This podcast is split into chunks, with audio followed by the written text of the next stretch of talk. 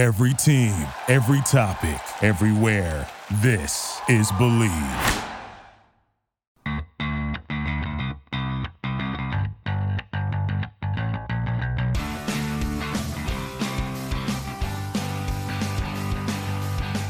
Welcome to Revolution Recap, coming to you after the Revolution suffered a 1 0 defeat to the Columbus Crew at Gillette Stadium on Saturday, May 19th. Um, this was a game where the Revolution were forced to make adjustments with Diego Fagundez out suspended. Um, and in doing so, they came up with a, an interesting lineup that didn't see many changes on the field. Brian Bye stepped into the lineup over Diego Fagundez, but uh, an interesting formation shift in which the Revolution were playing, a, you know, either a three-five-two or, or five-three-two or you know what, whatever you want to call it. It was you know something different in which Farrell was playing more as a center back alongside Delamea and Anibaba, um, and then we saw Chris Tierney uh, and Brandon Bye as sort of wing backs rather than wingers, I would say, um, in this one. And the Revolution had their chances early, but Columbus had some great chances as well. And at the end of the day, it was a wet, rainy game in which the crew ended up getting a, a 1 0 victory on an 85th minute goal by Lalas Abubakar um, off of a set piece heading in a, a corner kick from Federico Higuain that uh, got the crew the important three points in this one um, as the Revolution lost a, a, rare, a rare home loss for the Revolution um, and this one, a disappointing chance for the team to pick up three points against a, a rival that they'll be facing all season long for a playoff spot. Um, and, and here miss an opportunity to to make some ground there. Uh, Greg Johnstone joining me today. I'm Sean Donahue. Uh, Greg, what were your takeaways from this this match? Um, as I mentioned, obviously a, a, forced lineup change and the Revolution playing this one without Fagundez, who'd been their number ten all season long. Yeah, and, and I was gonna say I was gonna talk about missing Diego uh, seemed to be a key factor in yesterday's game. Brad Friedel seemed to have wanted to have uh, kept the players he started last week. Uh, I think based on his lineups, uh, what it seems like going forward is if they win, he's not going to try to change the players that were involved. He's going to try to play the hot hand because a lot of players like Somi and Zahibo were uh, left on the bench again for a second straight week, which was a bit of a head scratcher. You'd think they'd be in the lineup considering their offseason acquisitions. And in the case of Zahibo, um, you and, and Claude Dielna too. Uh, they've shown some promise. So for them to be sitting a second straight week, uh, it seems like you want to keep the same lineup in there. But without Diego Fagundez, they didn't have a lot of rhythm. Um, they were seemed totally lost on offense. Um, it's it's hard. I, I, Cristian Penilla went 0 for 4 in the first half in passing.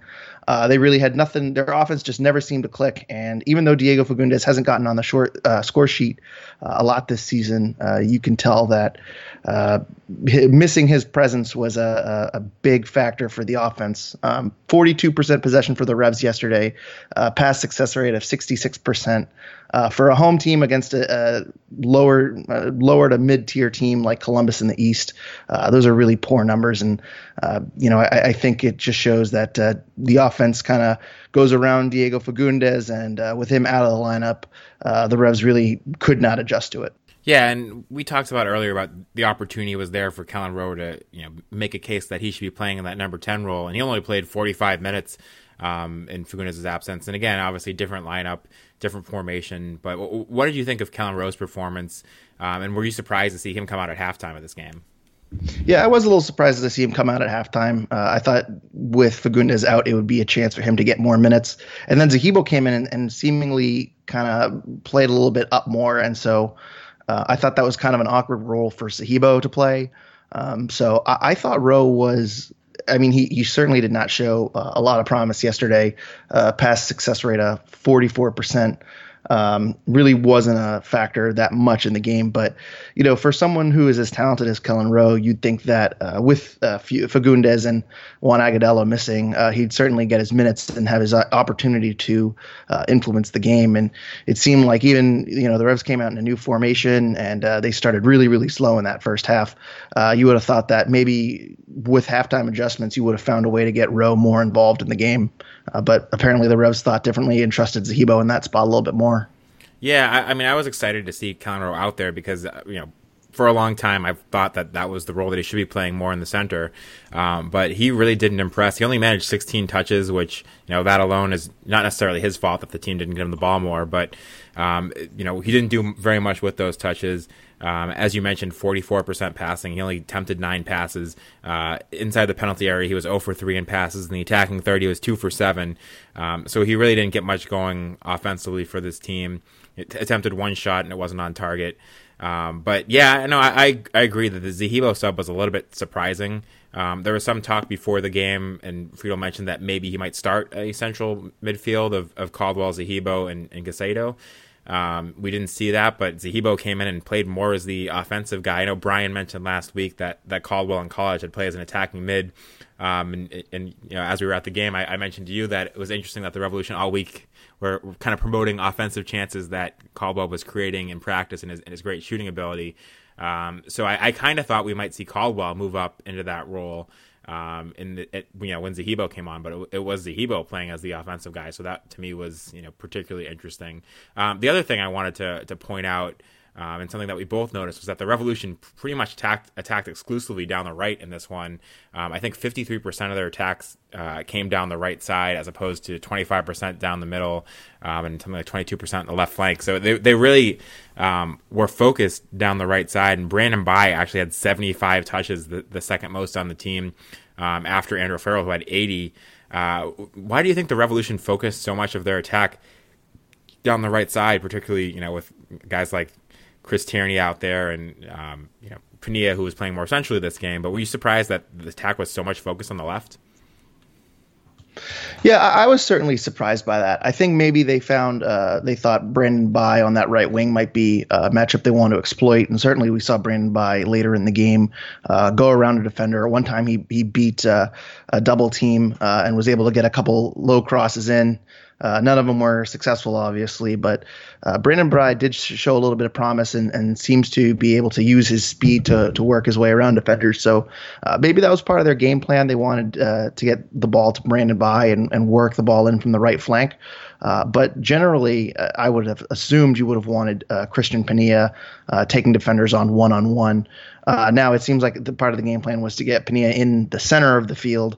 Um, if you look at his heat maps, uh, and I know the influence map that you you shared with me before the podcast, Sean, you know Penilla is almost playing a central role, which normally is not where we've seen him throughout the majority of the season. So um, it, it seems to me that they, I think they just wanted to isolate Brandon Bye on the right wing and, and have him be the person to distribute the ball into the center. Uh, and it wasn't as successful, I, I think, as they had hoped as, uh, as they had hoped it would work out. So um, that, that's the only thing I can think of. If it were me, uh, I, with Fagundez out, I would have been using Cristian Penilla along the wing, the left wing, as much as I possibly could. Yeah, it was interesting too. Cause you mentioned Brandon Bye. Um, you know, there were times where he looked really good. He had some great plays where he was beating guys down the wing. Um, but at the end of the day, he finished with 37.9% passing accuracy, which is you know pretty pretty awful. Um, you can't can't really ignore uh, a number that, that that's that bad. Um, and in particular, he was six for six on backward passes. He was only five for 17 on forward passes. Um, so yes, there was promise there, but at the same time, I think there's a, a, lot of room for growth and a lot that he needs to work on um, in that sense. So I, I you know, I, again, I thought you know there were a few good things there, but you know, generally that the Revs forced it down the right so much was interesting.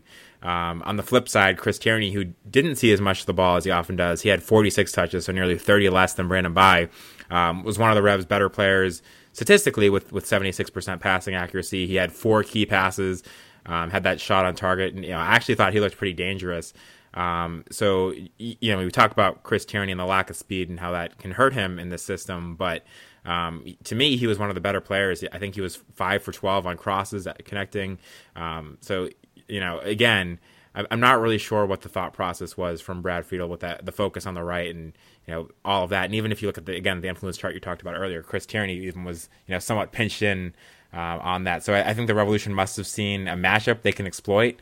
Uh, certainly, Harrison Afful as a right back is, is pretty good. Maybe they, they saw uh, Valenzuela, the left back, who's only 19 years old, as, as a guy that they could take more advantage of. But um, you know, particularly as the match wore on, I'm, I'm a bit surprised we we didn't see uh, more adjustments in this one. And and you mentioned Penilla. I did want to touch on him briefly too. He only ended up with 27 touches and 22 percent uh, passing accuracy. Uh, in, you know, not the best game for him. Um, he, it seemed like they were trying to put him in a more advanced role. And essentially, how do you think that worked out? For Penilla, I, yeah. mean, I don't think it worked out very well. I mean, we, we talked about that stat from, you know, he didn't have a successful completed pass in the first half.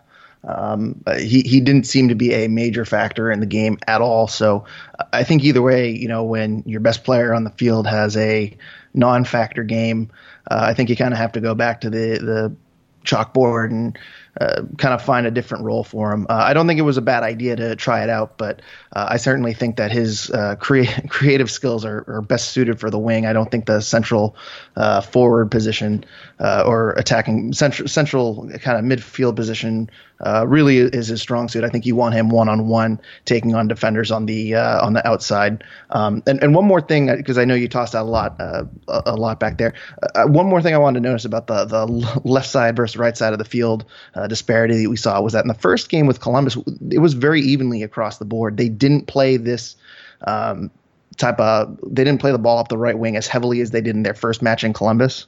And so I think it, it more has to do with the adjustments of Diego Fagundez not not being in, in the game, playing that three five two. It might be that they thought that Chris Tierney was too slow and they wanted to push him up and they they thought the left flank might be exposed too much. And so they were trying to keep the ball on the right side of the field as much as humanly possible.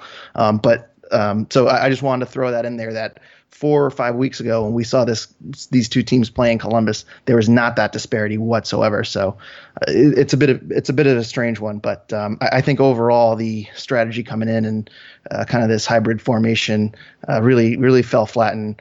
Getting back to Penilla, you know, again, your, your best playmaker is a non factor in that game. So uh, I, I don't think we'll be seeing this formation anytime soon. Yeah, I know you bring up a great point in comparing it to the last game, and that kind of takes me to um, my takeaway from this one, which you know, is a little bit of a, repetition from what I was talking about last week. And I just, I, I, I think Brad Friedel struggles a bit to figure out how else his team can play other than with this high press. Um, because now we've seen two games in which the Revolution have faced the team for a second time. You know, they did really well against Montreal the first time, albeit with the help of that red card, and then got crushed four to two by Montreal the, the second time. Um, they you know did decently against Columbus with that two-two draw, and then I thought we were outplayed by Columbus the second time. Um, and, and to me, it seems like teams are starting to figure out the high press a bit the crew completed 107 out of 113 pass attempts in the defensive third. Um, so I don't think they were particularly rattled this game by the the Revolution's high press. Um, in particular, their their center backs in this game. Uh, Mensah had 90.6% pass completion. Uh, Abubakar, who also scored the game winner, had 88.2% pass completion. Now, these are not the stats of guys that are particularly rattled by uh, the Revolution pressuring them, and it just you know it, it, again, it didn't work out in this game the way we've seen it work out in the past. Um, and as I mentioned last week, the Revolution don't seem to be able to find a way, you know, in a game like this where they're at home to to get more of the possession if they need to. Uh, so I, I, I think that Brad Friedel again needs to figure out some other way for this team to play. Um, when it wasn't working, and to me this, it wasn't working in this game, they weren't really creating many chances. Um, giveaways were happening, you know, in midfield where it's not as dangerous as you know if it's in the defensive third. Um, so you know, once again, I, I, just think that this team has not proven an ability to shake things up and, and play in a different style um, when they need to. Uh, I, am just curious on your thoughts, Greg. If, do you think you know after seeing two different times now when the Revolution have played a team the second time, um, and to me, you know, haven't looked as good in, in, either of those second games. Is there, you know, some worry that this Revolution high press and the, the style is something that teams figure out after they've seen one time? Yeah, and I, I, you you kind of foreshadowed my point. I was going to bring up the Montreal game and how it seemed like the Impact knew exactly what was coming and how to prep for it, and they seemed to exploit the back line very very easily in that uh, game in Montreal a few weeks ago. Um, Columbus certainly did the same thing. The results were a little bit different. Columbus won on a set piece, which was kind of a, a tough luck. Uh, corner for the Revs. Uh, and, you know, I think Montreal won quite handedly, whereas Columbus kind of eked out a victory yesterday. But either way, I think in both scenarios. You know, the teams have seen the high press; they know how to play it.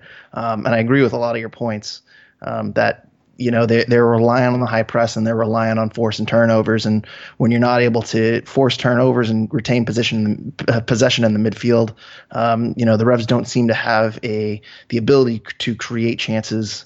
Um, the way they want to. And uh, I mean, the result is no goals. It's it's plain and simple. So uh, I agree with a lot of what you say. I, I think the Revolution need to, uh, you know, on nights where the high press isn't working, uh, mix up the looks a little bit and, and show them something differently. Uh, certainly did not work last night. Yeah, no, I, I completely agree with everything you said there. Um, I did want to touch on a couple other performances before we, we move on to, to questions um, and you know, some of the other topics. Uh, Farrell, I, I, thought actually had one of the better games for this team, kind of playing in that in that three man back line. And though it didn't work offensively, um, do you think there's any you know potential that we see more of this going forward, just based on you know defensively? I thought they were decently solid back there um, with with Delamea, Farrell, and Anibaba. Yeah, I think Andrew Farrell had a great game uh, yesterday. One of the bright spots. Um, he was able. He, I think the role he kind of played yesterday, where um, you know he was pushing up a little bit and uh, getting the ball to Brandon Bye, but not going up too far and kind of playing a, a, a spot where he needs to cross the ball in. I think that kind of played to his strengths yesterday. Um, still only 65% pass uh, completion, uh, but overall, he was the highest rated player for the Revs. So I, I think he had a really, really solid game. Um, Delamea, too, also had a great game. Uh, I think he had six tackles yesterday or six interceptions. Uh, I don't have the stat out in front of me, but Delamea played a, a really solid game before he went off uh, with with that injury yesterday. And I think since coming back in, I know he had the own goal, which you know he couldn't really do much about, but uh, since coming back into the lineup, he's been given some performances that uh, have kind of held up. So. Uh, it's good to see him getting some minutes and, and back in there. Um, was kind of a disappointment uh, yesterday along the back line. I think but I think that's just because he's raised uh, expectations of what to expect from him. Uh, I think it was an off night, and I don't think he should be removed from the lineup or anything like that. But um, certainly, uh, I, I, think we, uh, you know, kind of uh, expected him to be one of the more solid players along the back line, and I think he was the person that missed the header on the corner. Uh, so not not his best performance, but overall, you can't really uh, fault the backline for doing much, especially shifting from a four man backline to a three man backline. Uh, I, I, think they kind of proved uh, they they kind of held their own yesterday. And, and, what do we think about the substitutions? We I mean we, we talked about the the halftime substitution bringing on Zahibo for Rowe, uh, and Dielna was obviously a, a force sub with with Delamea getting hurt. But what do you think about a them waiting until uh, the 86th minute to bring on you know additional attacking sub and, and try to to force something, um, and and B that Brian Wright was the guy that came on at that point. Yeah, I was gonna say I think Brian Wright coming on, what it, it's very telling that uh, Krisztian Nemeth might have, have has been knocked down a, a bit on the depth chart. Normally, uh, in recent weeks or normally we'd see Nemeth come in oh, I don't know, the 75th minute or so and, and come in and be an attacking option off the bench. Uh, that's kind of what I was expecting.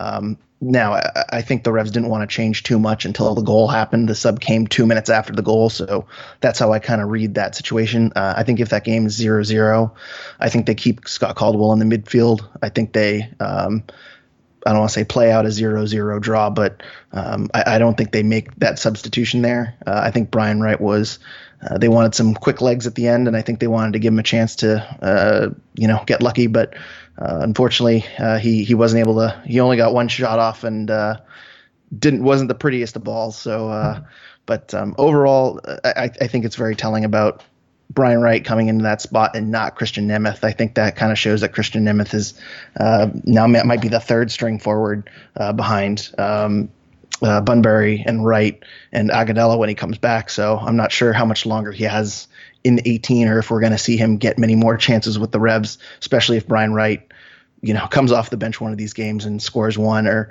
or you know, feeds an assist. I, I think that might be uh, the boost that Brian Wright needs to uh, get some minutes.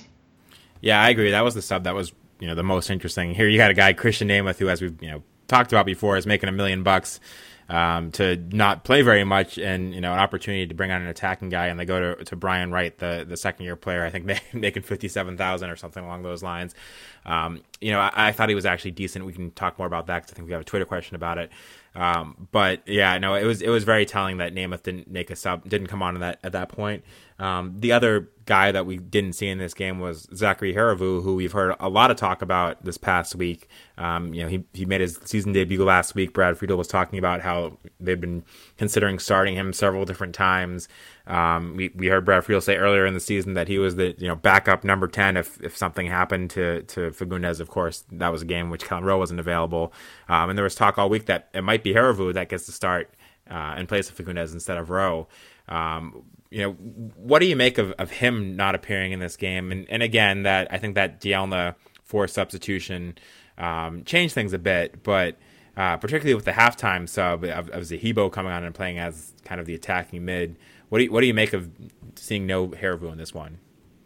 Yeah, I, I I was a little confused too because I would have thought that the person coming on for Rowe would be Herivaux, um, and I thought it would be later in the game. Of course, I think we were all kind of surprised that Rowe came off at halftime. But um, and again, you make a good point that with Claude Dielna coming on, maybe Herivaux was that second midfielder that they wanted to bring on, uh, you know, around the 60, 65th minute.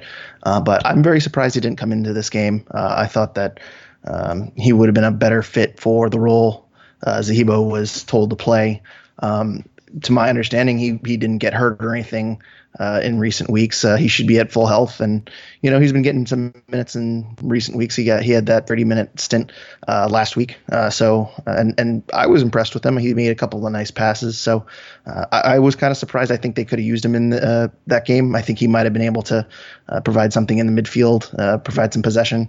Um, now I don't think he's he would have totally changed the game altogether, but um, I think in hindsight, I, I, think if you could go back in time and maybe put Herivaux on in midfield instead of Zahibo and telling Zahibo to push up and and uh, you know you know make plays.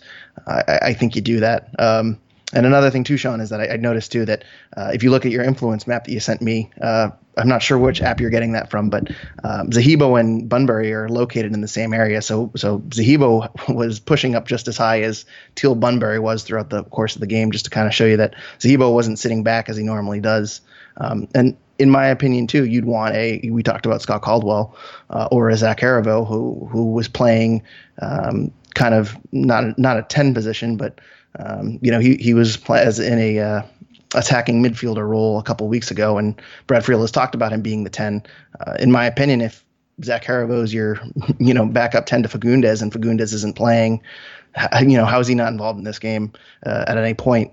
uh, it's it's kind of a strange. I don't really understand the substitutions, and really the only explanation I can understand is uh, you know the Claude Dielna substitution kind of messed up what Friedel had planned, but total head scratcher to me. And and tactically, just one other point I wanted to make that I was you know thinking about as we were going through this, um, and also looking at some of the highlights with with the set pieces. You, you know, going into a game like this where you know the weather's not great, um, you're playing a team like Columbus that set pieces are going to play a role, and certainly they did in this one. Um, we talked a lot last week about how we were surprised that Zahibo was benched um, in that game, and certainly this game, Zahibo is a guy at six foot five that's been you know phenomenal on set pieces for this team with you know three goals, um, and, and, just adds a, a great presence there. Um, you know, again, given that in the Montreal game, which they lost four to two, Zahibo, at least to us, was one of the guys that you know could, could leave that game with with some credit for a good performance.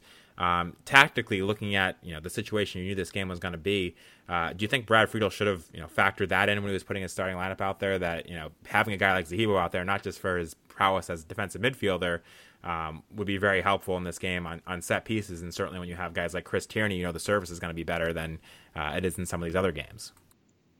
No, absolutely, I, I agree with that 100. Uh, percent And and I'll, I'll, go not only uh, I'm going to reiterate your point about Zahibo, but not only am I going to agree with that, but uh, I'd mentioned we talk about Somi on this podcast.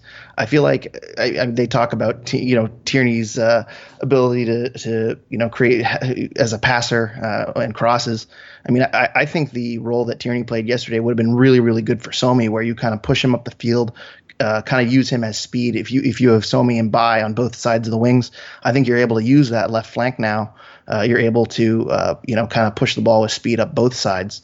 So um, I, I, think Zahibo would have been a good fit yesterday. Uh, now I, I, can't totally argue with you know I look at uh, Caicedo, Caldwell, Rowe. If you're telling me which one and would I sit in that scenario, I'm not sure. I'm not totally confused about that one uh, and or, or, that decision, I should say.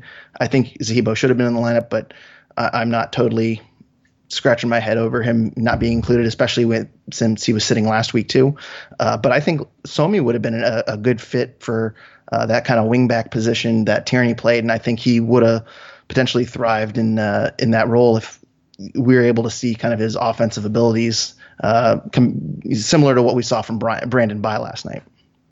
Yeah, and just to reiterate the other point I was making, um, with Chris Tierney out in the field, you know, you mentioned Somi could have been a good fit there, but with Chris Tierney out in the field now, he's had, gotten two starts this season, and to me, the biggest attribute of Chris Tierney, particularly at this point in the in the, his career, is his ability to cross and his ability on, on set pieces.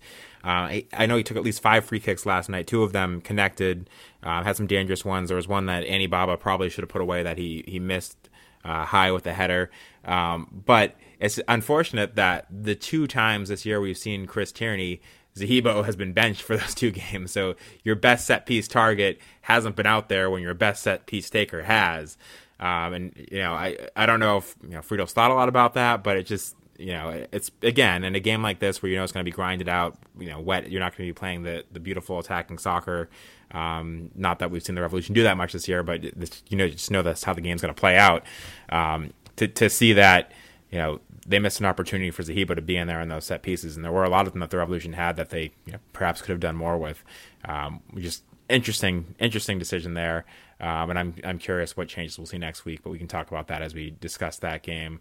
Uh, but I do want to get to the Twitter questions. I think we might just have one this week. Could you take us through that?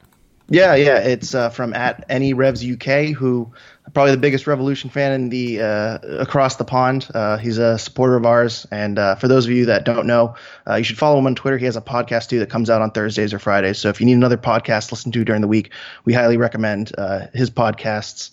So give him a follow if you can. But he, he sent us a question regarding Brian Wright. Uh, he said that uh, after Brian Wright's first appearance of the season, uh, although it was brief, what do we make of his appearance? And, I thought he looked good. I mean, you know, 50% passing. He didn't have that much time. It was only four minutes. I thought he earned a penalty kick. Um, we didn't talk about that play, but that was interesting late in the game where he got tripped up in the box and it, and it looked like the referee was about to blow the whistle, and then the referee tripped and didn't end up blowing the whistle. Um, I'm not sure what happened there. That looked like a penalty kick to me, and I don't get you know why if the referee was about to blow his whistle, which it, it looked to me like he was, and maybe he was just getting ready to think about it, or in case he got a you know call in, in his headset from one of his assistants. But uh, that was interesting. And then Bye had got himself in a dangerous position later on, um, and had a good chance that he sent wide that went out for a throw in. I think he you know would, would want that one back and a chance to do better there. Um, but considering how little he's played, it, you know, not surprising. There's a little rust and, and a missed opportunity, but um, it was only you know four minutes plus stoppage time. But I thought he showed more than uh, Krisztian Nemeth has shown this season, which is not a lot. Yeah, I, I, was just about to say the same thing. He didn't. He he wasn't on very long, but he showed us more than Nemeth has shown us all season long. Um, and and I will say too. I mean, we're judging this based off of five minutes plus stoppage time, but uh, Brian Wright was involved in the game. Uh, he, as you said, he draw he should have drawn a penalty. Uh, he did get a shot off, even though he kind of shanked it very very far to the left.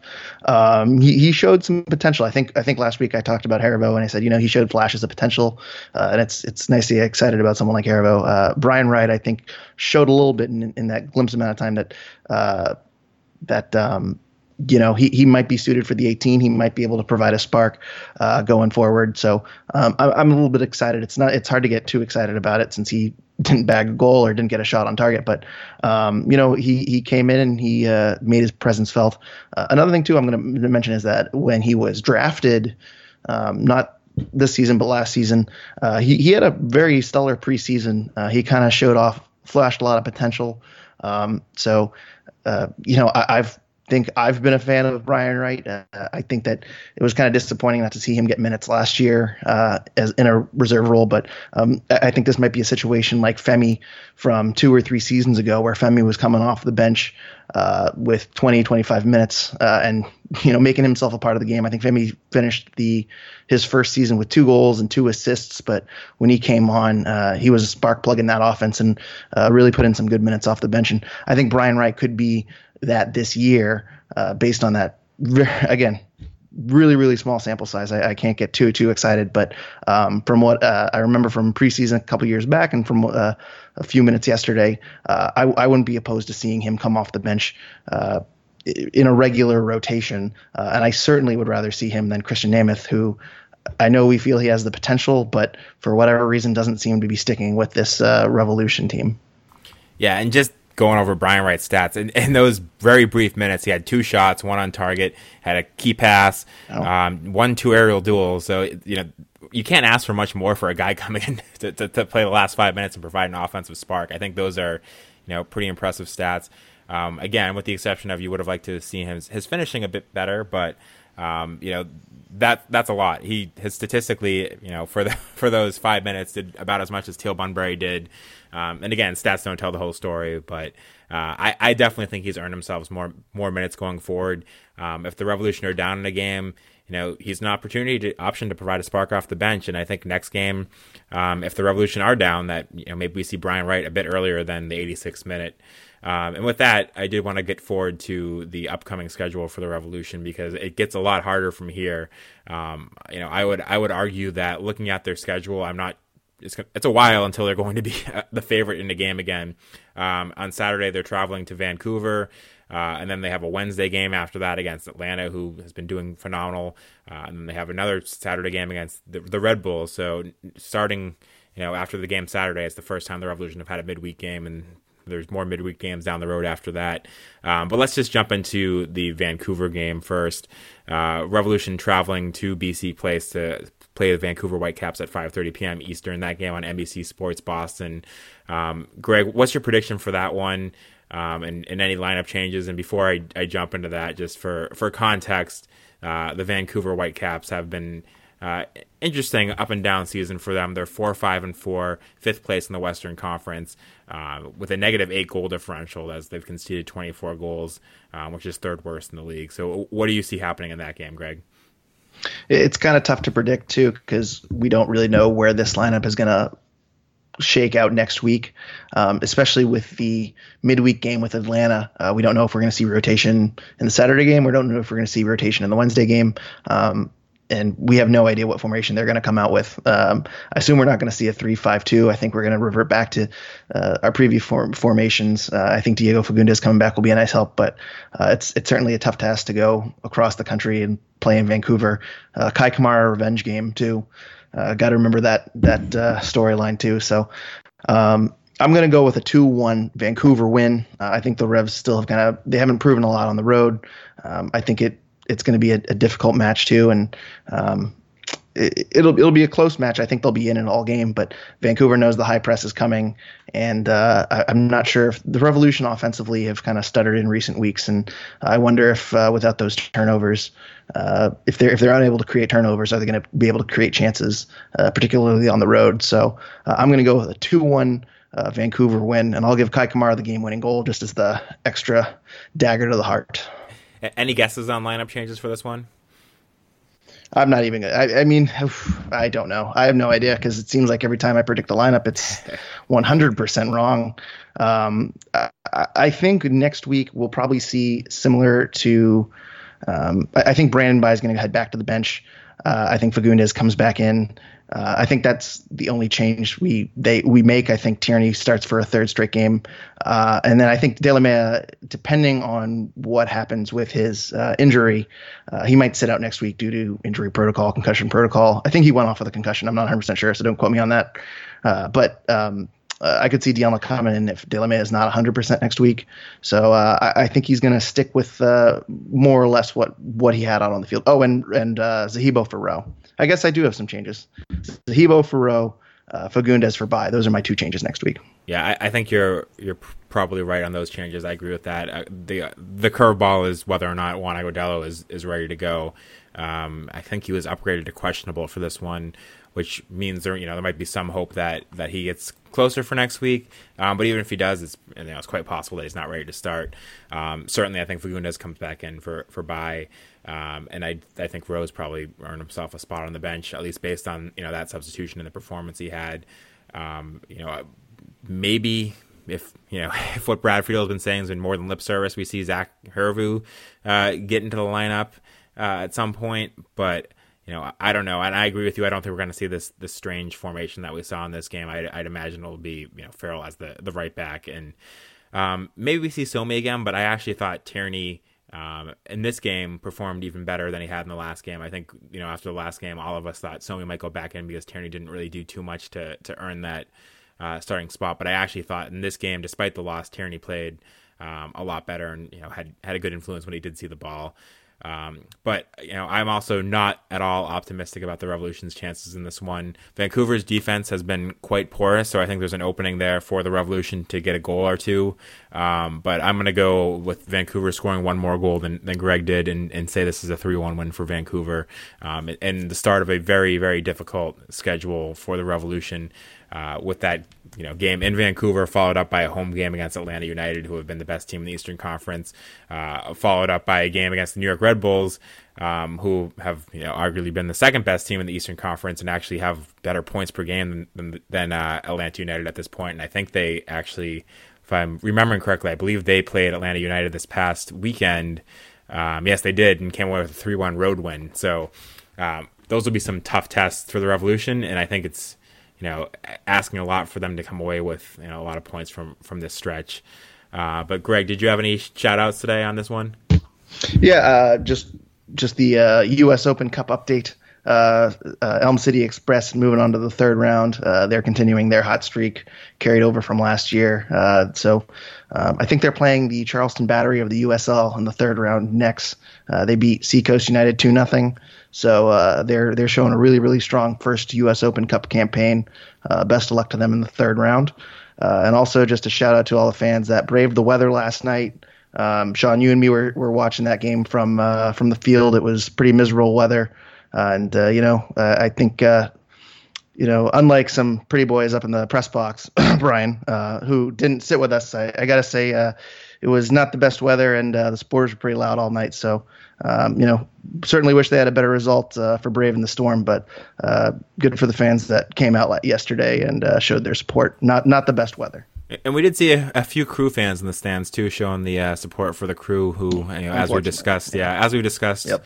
Who you know they've been looking to move to Austin, but uh, tough to be a fan of the crew right now, knowing you know not knowing whether or not you should be going out there and, and supporting a team that they're looking to move um, and putting money in the pockets of, a, of an owner that seems like he doesn't want to stay there.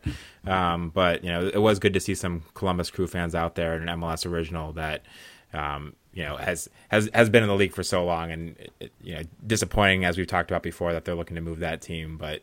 Uh, good to see some crew fans out there, and again, also agreed. Shout out to the Revolution fans that that stood out there for yet another rainy home game. Uh, hopefully, we get some better weather in Foxborough as the as the season progresses. Um, but with, with, that, Greg, do you want to give your uh, Twitter handle and, of course, the uh, Revolution Recap Twitter handle? I was going to say follow us at Revolution Recap. Uh, my personal is at gjohnstone12. And also like us on Facebook. We have a Revolution Recap Facebook page that we kind of neglect. Uh, if you have Facebook, feel free to like us there too. Yeah, we always post when we have a new episode up on there, and haven't done too much with it otherwise. But uh, if we get a few more likes on there, maybe maybe we can make better use out of that one. Um, so as Greg said, definitely follow Revolution Recap on Twitter and on Facebook. Um, and you can follow me at Sean L. Donahue. Uh, a bit of a shorter episode today as we were down a man, but uh, you can hear us again next week. I'm actually going to be traveling, so uh, it'll be I think Greg and Brian and perhaps Ryan next week as we try to figure out how how the uh, team goes without me. But thanks again for listening this week.